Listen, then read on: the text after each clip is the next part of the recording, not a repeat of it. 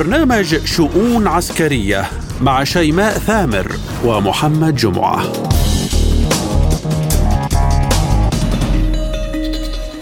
ملفات عسكرية وشؤون عسكرية جديدة من وكالة سبوتنيك الإخبارية بموسكو نقدمها لكم أنا شيماء ثامر وأنا محمد جمعة. نستهلها بالعناوين: القوات الروسية تتقدم وخسائر كبيرة للجيش الأوكراني، تدريبات الدرع الاستراتيجي دلالات وإشارات، المشهد الأمني في فلسطين والضفة الغربية وهل يمكن العودة إلى الوراء، هجمات صاروخية على سوريا وإسرائيل تصر على التصعيد فكيف سيكون الرد السوري.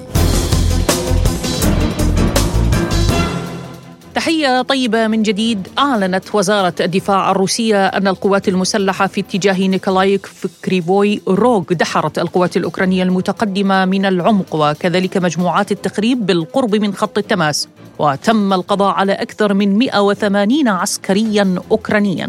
وجاء في البيان: في اتجاه نيكلايف كريفوي روغ خلال النهار أدت النيران المركزة من المدفعية الروسية وضربات طيران الجيش إلى دحر احتياطات القوات الأوكرانية المتقدمة من الأعماق وكذلك مجموعات التخريب بالقرب من خط التماس.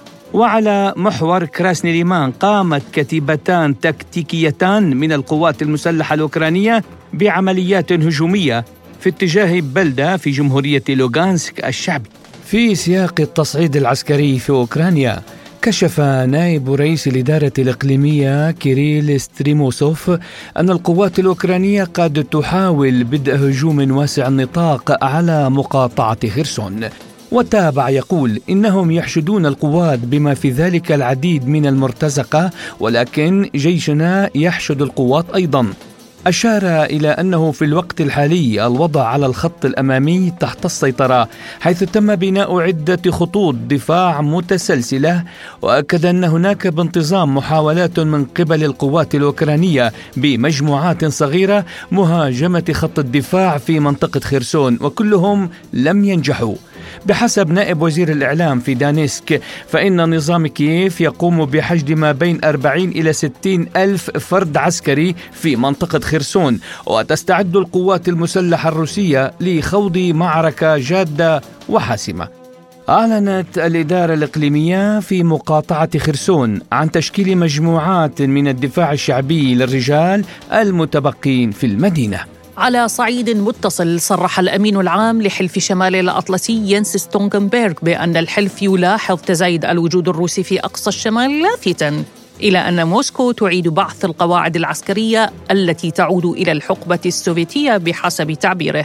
قال ستولتنبرغ في مقابلة مع صحيفة بوليتيكو: نرى أن أشياء كثيرة تحدث في أقصى الشمال، من المؤكد أننا نشهد زيادة في الوجود الروسي.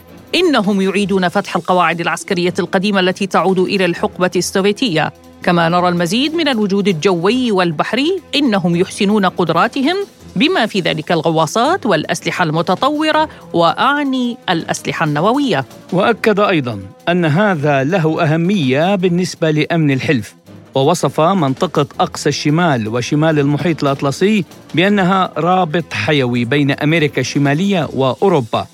رحب ستولتنبرغ بانضمام فنلندا والسويد إلى الحلف، مشيراً إلى أن هذا سيزيد من وجود الحلف في أقصى الشمال، وهو ما تراه موسكو إشارة من الناتو تهدف إلى المواجهة. فيما حذر المتحدث باسم الرئاسة الروسية ديمتري بيسكوف في مناسبات عديدة أن التوسع الإضافي لكتلة الناتو لن يمنح أوروبا مزيداً من الأمن. وعن مجريات العملية العسكرية الخاصة في أوكرانيا وأحداثها الميدانية، قال الخبير العسكري الاستراتيجي اللواء سمير فرج بحوار لشؤون عسكرية: النهارده بنقول ان روسيا بتتبع فلسفه جديده في في الفتره الاخيره، وهو انها نقول اكتفت بالتمسك بانها استولت على عشرين بالمئة من الاراضي الاوكرانيه، انها نجحت في انها تستولي على اربع جمهوريات ومقاطعات وانها تضمهم الى الى روسيا، ولذلك استراتيجيتها الجديده استمرار تمسك بالخطوط الوسط اليها، ولن تقدم على الهجوم على مناطق جديدة، ولكن أهم حاجة أنها تدير معركة خيرسون بنجاح، ولا تسمح للهجوم المضاد الأوكراني أنه يستولي على خيرسون. في الفترة دي روسيا بتعمل على نقول إيه إحداث أكبر خسائر ممكنة في البنية الأساسية الأوكرانية، بهدف إجبار الشعب الأوكراني على أنه يضغط على سليزينكي ويفهمه أن الحرب دي ملهاش لازمة، وأنه يجب أن يتمسك بالحوار السياسي للوصول على اتفاقية سلام. روسيا بتستخدم في هذا الكلام الصواريخ البالستية، وهي نجحت في الفترة اللي فاتت بأنها يكون عندها رصيد ضخم من هذه الصواريخ، أيضا الطائرات المسيرة بدون طيار، واعتقد انها نجحت في الفتره اللي فاتت. وده كلام سليزينجي قال بنواجه صعوبات في جنوب اوكرانيا. فعلى الاتجاه الاخر بتسعى تركيا تسعى روسيا انها تبرر للشعوب الاوروبيه ان يجب ان تضغط على حكومتها بسبب انها لا داعي للحرب اللي هتحط الشعوب الاوروبيه في الفتره القادمه في وطأة بسبب عدم وجود الغاز وعدم وجود التدفئه، وأن تجبر هذه الدول على اللجوء إلى تحقيق السلام في أوكرانيا. أما فيما يخص تصريح الأمين العام للحلف، أضاف اللواء فرج بما يلي: والله للأسف أنا بشعر أن الناتو طبعا اللي بتسيره أمريكا في هذا التوقيت، لأن أمريكا عايزة تطيل زمن الحرب كلما أمكن، بتفتح جبهات كتيرة على روسيا في كذا اتجاه بهدف إضعاف الاقتصاد الروسي وإضعاف القوى الروسية، وده الهدف الرئيسي لأمريكا في الفترة القادمة خاصة روسيا. ولذلك لما فتحت هذا الاتجاه الجديد في الشمال، أعتقد أن يعني ده لن يؤثر على روسيا، لأن روسيا ما زالت قواتها موجودة هناك في الشمال ومسيطرة، وروسيا ليست لها أي نوايا عدوانية في هذا الاتجاه من وجهة نظري كرجل عسكري، لأن احنا كعسكريين ما نفتحش أكثر من اتجاه استراتيجي في وقت واحد. ولذلك أنا متأكد أن روسيا لن تغامر بأي أعمال قتالية في هذا الاتجاه، ولكن أمريكا هي اللي بتحاول تدفع روسيا عشان تقلل من جهودها في أو تشتت جهودها في هذه الاتجاه. على صعيد آخر، انطلقت في روسيا تدريبات قوات الردع النووي الاستراتيجي التي جرت تحت إشراف الرئيس الروسي فلاديمير بوتين. التدريبات شهدت أيضا إطلاق صواريخ باليستية عبر منظومة يارس، وجرى إطلاق صاروخ سينيفا الباليستي العابر للقارات أيضا من الغواصة النووية تولا في بحر بارنس.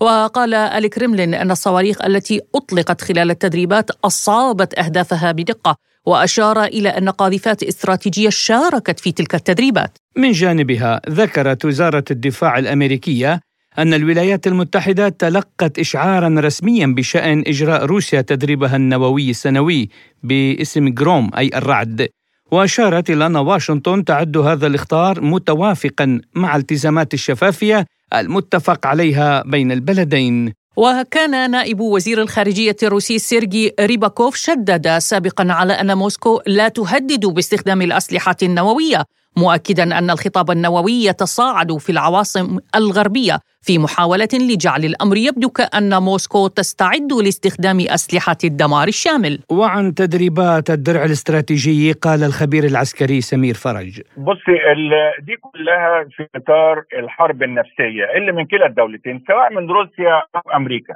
كلا الطرفين لن يستخدموا السلاح النووي، وأنا متأكد من ذلك. استخدام السلاح النووي، المخزون النووي في روسيا يدمر العالم، المخزون النووي في أمريكا يدمر العالم، فكلا الطرفين لن يستخدم السلاح النووي. حتى لو اتكلمنا على السلاح النووي التكتيكي أيضا لن يستخدم، لأن الفلسفة بتقول إلا إذا دخلت الدولة على يعني أو أو تأثر الأمن القومي داخل حدود الدولة، أو إنها تصد هجوم نووي على الاتجاه الآخر. فعشان كده دي كلها في إطار زي ما قلت حضرتك الحرب النفسية بين الدولتين وضد شعوب هذه الدول لإظهارهم بأهمية القتال اللي هي بتنفذه هذه الدول دلوقتي. وإلى فلسطين، وجه رئيس هيئة الأركان الإسرائيلي تعليماته لقادة الفرق العسكرية بلجم عنف المستوطنين في الضفة الغربية وسط الاضطرابات التي تشهدها مدينة نابلس. أشارت مصادر في الجيش الإسرائيلي إلى وجود بوادر اعتدال في مستوى الأحداث في نابلس، ويعزو المسؤولون الأمنيون ذلك إلى العمليات المتكررة في المنطقة والتي خلقت إحساساً بالمطاردة بين أعضاء مجموعة عرين الأسود الفلسطينية بحسب تعبيره. وقالت المصادر إنه على الرغم من الإغلاق المفروض على مدينة نابلس الذي ربما أثار الاضطرابات بين السكان غير المرتبطين بالأحداث الجارية، فإن السكان الفلسطينيين في نابلس يكتفون في الغالب بالدعم اللفظي وبعض الدعم المالي لمنتمي عرين الأسود ليس إلا. وفي الوقت نفسه أعربت مصادر أمنية عن خشيتها من إمكانية اتجاه الأمور نحو التصعيد فيما يتعلق بمخيم اللاجئين في جنين الذي يعتبر المحرك الرئيسي وراء الأحداث التي شهدتها المنطقة مؤخراً.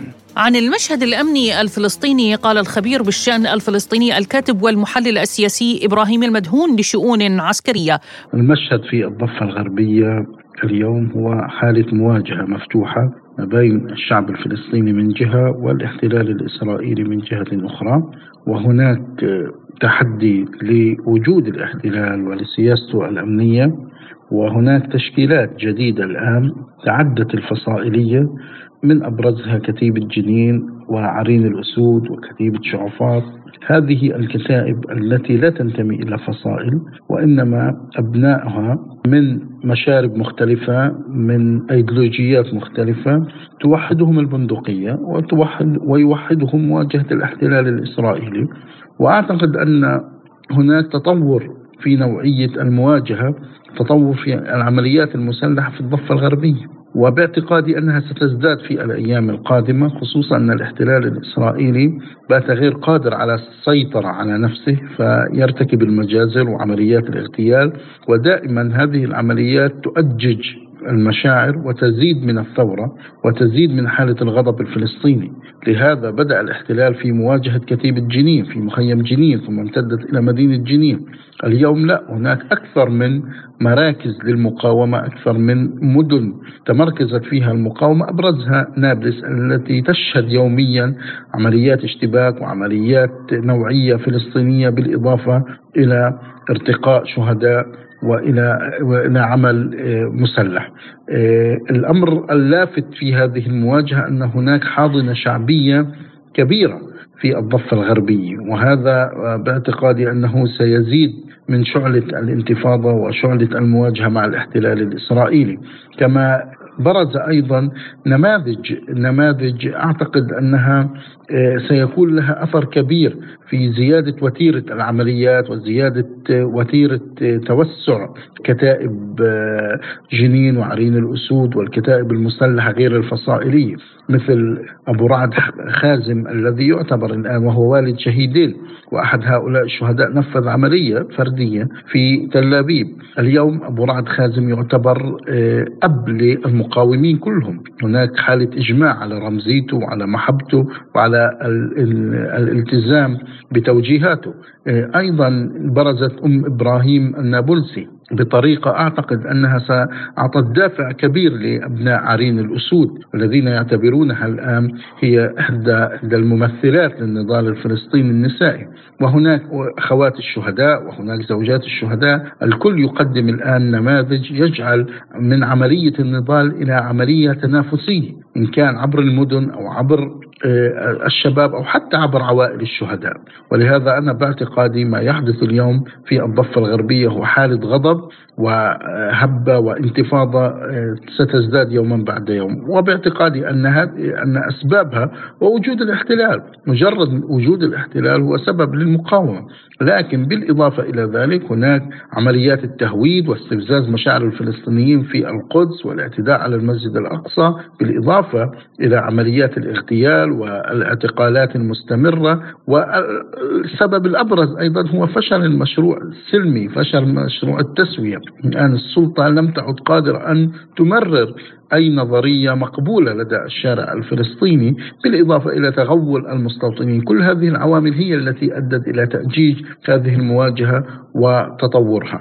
أمر آخر أنا بعتقد أنه الذي جعل هناك حالة من ازدياد فاعلية هذه العمليات وازدياد فاعلية المواجهة المسلحة هو انخراط الكثير من أو انخراط أبناء الكثير من أبناء حماس والجهاد، بالإضافة إلى أبناء حركة فتح، وفتح في هذه المواجهة موجودة بقوة، بالإضافة إلى بعض عناصر الأجهزة الأمنية المدربين. ولهذا اليوم هناك هدف مرحلي أو هناك هدف مرحلي هو تكبيد الاحتلال وزيادة تكلفة الاحتلال حتى يرحل عن الضفة الغربية. وأعتقد أن عرين الأسود والمقاومين الفلسطينيين في جنين وشرفات وغيرها من المدن معنيين بانخراط عدد أكبر من أبناء فتح وأبناء السلطة وأبناء الأجهزة الأمنية ليحولوهم بدلا من الالتزام بسياسة التنسيق الأمني مع الاحتلال إلى الالتزام بسياسة التنسيق المقاومي والفصائل والوطني. أما فيما يخص المقاومة الفلسطينية، وهل سنشهد توحيد لصفوفها لمواجهة التصعيد الإسرائيلي؟ أجاب المدهون يقول: أنا بعتقد اليوم في مشهد وحدوي فلسطيني فرضه الميدان، ولهذا هناك الآن نظرية في الشارع الفلسطيني تطرح بقوة أن البندقية توحدنا، المقاومة توحدنا، الثورة توحدنا، وأن عملي السياسة تفرقنا. ولهذا الكل حينما ينخرط في المقاومة الفلسطينية في الضفة الغربية وقطاع غزة ينحي الاختلافات الفصائلية والتوجهات السياسية والأبعاد الأيديولوجية وينصهر بالجميع. ولهذا اليوم نحن نقول أن البندقية الخضراء نعني حماس، والبندقية السوداء نعني الجهاد، والبندقية الصفراء نعني فتح، والبندقية الحمراء نعني, نعني اليسار والجبهة الشعبية موحدة الآن. يوم نجد أن كتيبة جنين تشمل جميع هذه التوجهات وهذه الفصائل، لا يوجد فصائلية. أقول كتيبة جنين وعرين الأسود هي حالات أفرزها الميدان الفلسطيني، وحدها الميدان وصهرها الميدان ميدان المقاومة، وأيضا هي تأتي فيما بعد الفصائلية الفلسطينية. لهذا اليوم لا يوجد لا رايات ولا تمييز، الكل فلسطيني، الكل مقاوم، الكل معني بأن يواجه الاحتلال الإسرائيلي. ونختتم بالملف السوري وهجمات إسرائيلية متكررة على سوريا، ثالث هجوم في أسبوع وإسرائيل تستهدف مواقع في محيط دمشق. استهدفت غارات إسرائيلية عبر الأيام القليلة الماضية نقاطاً في محيط دمشق في ثالث ضربات من هذا النوع خلال أسبوع واحد. يتكرر دائماً سماع دوي انفجارات في دمشق وغيرها من المدن السورية، فيما يعلن الإعلام الرسمي السوري عن تصدي وسائط الدفاع الجوي لصواريخ معادية. نعم يا شيماء، في الاعتداء الإسرائيلي الأخير على سوريا أعلنت وزارة الدفاع السورية في بيان نقلا عن مصدر عسكري أن الهجوم استهدف بعض النقاط في محيط مدينة دمشق، وأضافت: تصدت وسائط دفاعنا الجوي للصواريخ وأسقطت بعضها، اقتصرت الخسائر على الماديات، من دون أن توضح ماهية المواقع المستهدفة، ولم يتضح ما إذا كانت المواقع تعود للجيش السوري أو ينشط فيها مقاتلون موالون لإيران أو حزب الله. وخلال الأعوام الماضية شنت إسرائيل مئات الضربات الجوية في سوريا طالت مواقع للجيش السوري وأهداف إيرانية وأخرى لحزب الله اللبناني، ونادراً ما تؤكد إسرائيل تنفيذ ضرباتها في سوريا يا محمد، لكنها تكرر أنها ستواصل تصديها لمحاولات إيران ترسيخ وجودها العسكري في سوريا. تل أبيب وهجمات متكررة، صواريخ متعددة، ما هي الغايات وإلى ماذا تسعى وكيف سيكون الرد السوري؟ للحديث عن هذا الموضوع ينضم معنا من سوريا عبر الهاتف الخبير العسكري الدكتور فراس شبول. مرحبا بكم دكتور بشؤون عسكرية، وشكرا على تلبية الدعوة. تحياتي لك وتحياتي للأخوة المستمعين. بداية دكتور، تكرار الهجمات الصاروخية على محيط دمشق أو على سوريا بشكل عام، إلى ماذا تسعى تل أبيب؟ نعم، أقول لك في هذا الجانب أن موضوع الهجمات الصهيونية على مواقع داخل الأراضي السورية هو مرتبط في في عامل ومنطقة بكاملها، يعني هناك حرب تشهدها المنطقة بكاملها ليس فقط في سوريا الآن. من ضمن هذه المنطقة وهذا التوتر العسكري في المنطقة ابتداء من من الحرب الروسية الأوكرانية إلى الحرب على سوريا منذ العام ألفين وأحد عشر حتى هذه اللحظة هناك تخبط بين يعني بين قواعد الاشتباك في كل تلك المناطق وكل منطقة على حدة. ولكن نحن نتحدث عن جانب يخص الجمهورية العربية السورية وتكرار هذه الاعتداءات على أراضي الجمهورية العربية السورية. هنا لابد من التذكير بموضوع مهم جدا، بأن يعني هناك تصريحات صهيونية تقول بأنه يتم استهداف مواقع للقوات الإيرانية المتواجدة على الأرض السورية، وهنا لابد من التذكير بموضوع مهم جدا، وكما ذكرته سابقا بأن هذه الضربات الصهيونية المتكررة ليست مرتبطة بزمن تواجد إن كان هناك خبراء إيرانيون على الأرض السورية في حربها ضد الإرهاب، والإثبات على ذلك نعم. طيب بماذا مرتبطة دكتور؟ إذا بماذا مرتبطة؟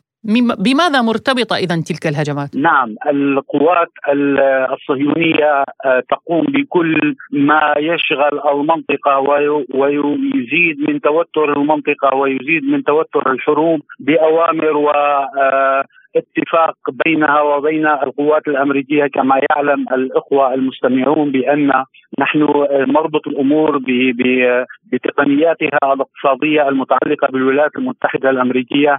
كل الحروب المصنوعة في العالم كلها ترتبط في المجمع الصناعي العسكري الأمريكي، هذا المجمع الصناعي العسكري الأمريكي الذي يرفض الاقتصاد الأمريكي بمئات المليارات من الدولارات شهريا.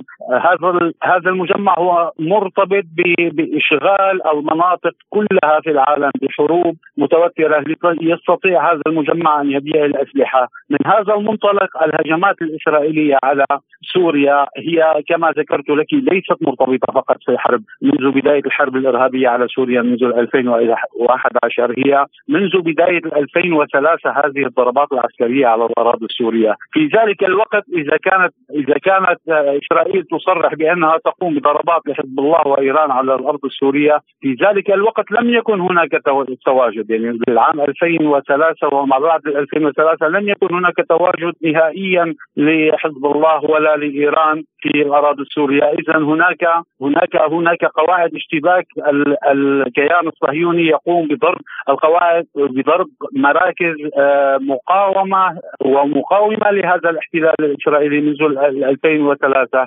وحتى حتى بعد دخول الحرب في ألفين وأحد عشر الحرب الإرهابية التي دخلت فيها سوريا ودخل كل هذا العالم وكل هذا الاشتباك وكل هذا التطرف على الأرض السورية أيضا، حتى في حتى نهاية العام ألفين وثمانية لم يكن هناك تواجد لخبراء إيرانيون، كان هناك ضرب لقواعد عسكرية سورية في المنطقة. وكل مرة تجد الحجة إسرائيل في أنها يعني كل ضربة تربطها بجانب معين، بجانب يخص الكيان الصهيوني معين، بجانب يخص قواعد الاشتباك في تلك المنطقة. نحن نقول في هذا الجانب بأن هذه الضربات ذكرنا سابقا بأنها ستظل متكررة ما دام هذا الإرهاب يلعب على الأرض السورية وما دام هناك إرهابي واحد على جغرافيا سوريا. طيب دكتور نحن فراس، نقول بأن نحن نعم يعني كيف برأيكم سيكون الرد السوري، وما هي الاستراتيجية التي ستستخدمها دمشق للرد على هذه الاستهدافات؟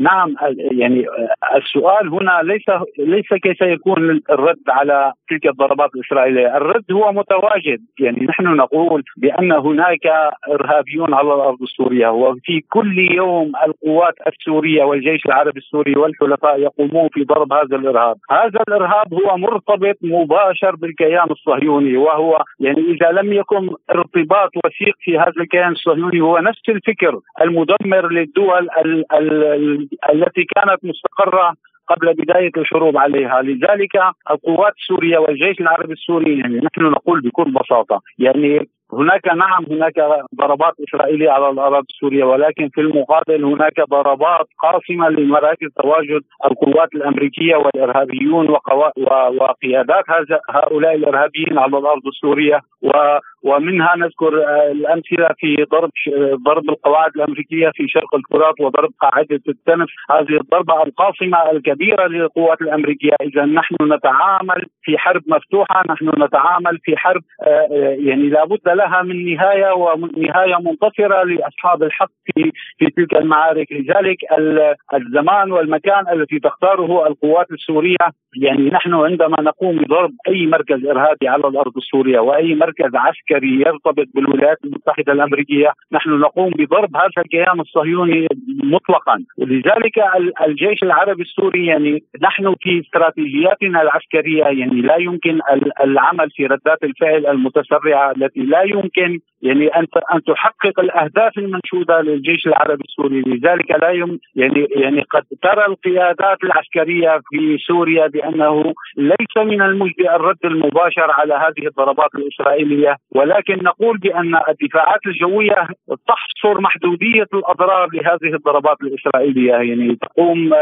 يقوم الكيان الصهيوني بإطلاق صواريخ من من, من الأراضي المحتلة في فلسطين وأحيانا من جنوب لبنان باتجاه الأراضي السورية، ويقوم الدفاع الجوي. ونحن نذكر هنا بأن هذا الدفاع الجوي هو في فعالية كبيرة في هذه السنوات الأخيرة، يقوم بتدمير معظم هذه الصواريخ. إذن وعندما يقوم بعد ذلك الجيش السوري بضرب بالتعاون مع القوات الحليفة من القوات الروسية والقوات الإيرانية بضرب مراكز إرهابية ومراكز متعلقة بالولايات المتحدة، هذا الرد هو موجود وهو رد سريع وهو رد فعال أكثر في الوقت الحالي من الرد ضمن الأراضي المحتلة. كل الشكر لك الخبير العسكري الدكتور فراس شبول، كنت معنا ضيفا كريما بشؤون عسكرية. شكرا لكم وحياكم الله. الشكر لكم موصول لكم والإخوة المستمعين مرة ثانية.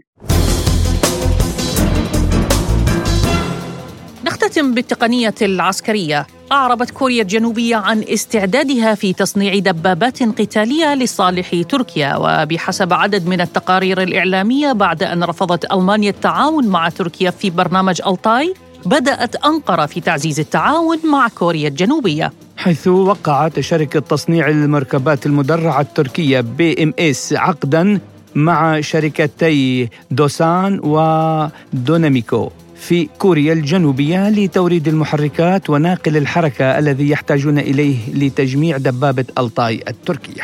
على مدى سنوات عديدة قامت تركيا بصفتها عضوا في الناتو بتغطية احتياجات جيشها بالكامل بالدبابات الأمريكية إم ثمانية وأربعين و إم ستين والألمانية أيضا لبارد واحد ولبارد اثنان. ومع ذلك أدركت أنقرة بالفعل في أوائل التسعينيات من القرن الماضي أن البلاد بحاجة إلى دبابة قتالية خاصة بها تلبي المتطلبات الحديثة. وقتئذ تم الإعلان عن مناقصة داخلية وتم إعلان فوز شركة توكار، وعليه وقعت أمانة صناعة الدفاع التركية إس إس إم عقدا بقيمة أربعمائة مليون دولار مع الشركة لتطوير مشروع أول دبابة تركية وطنية رئيسية باسم ألتاي. عن هذا الموضوع قال خبير الصناعة الدفاعية أنيل شاهين بحوار أجرته معه وكالة سبوتنيك. تستخدم حاليا كوريا الجنوبية محركات وناقلات الحركة الألمانية على دباباتها الخاصة. لقد كانت تعمل على تطوير محركاتها وناقلات الحركة على مدى فترة طويلة، ولكن كما أصبح واضحا فيما بعد تم العثور على مشاكل فيها. من ناحية هم يعملون على التخلص من هذه المشاكل، لكن ومن ناحية أخرى يواصلون إنتاج دباباتهم بمساعدة المحركات الألمانية. إذا تحدثنا عن تركيا فإن ألمانيا لا تزال لا تزودها بالمحركات، وذلك بسبب الحظر المفروض، ومع ذلك نظرا لأن دبابات ألتاي تشبه دبابات بليك بانتر فإن محركات هذه الدبابات يمكن تركيبها على دبابات ألتاي. وبما أن تركيا في حاجة ماسة تم شراء محركات من كوريا الجنوبية. حاليا يتم دمج المحركات هذه في دبابة ألتاي، وإلى حين أن تحصل تركيا على المحركات الخاصة بها فإن الطريقة الوحيدة هي الاستيراد من كوريا الجنوبية. تركيا وكوريا الجنوبية لديهما القدرة على أن تكونا شريكين جيدين،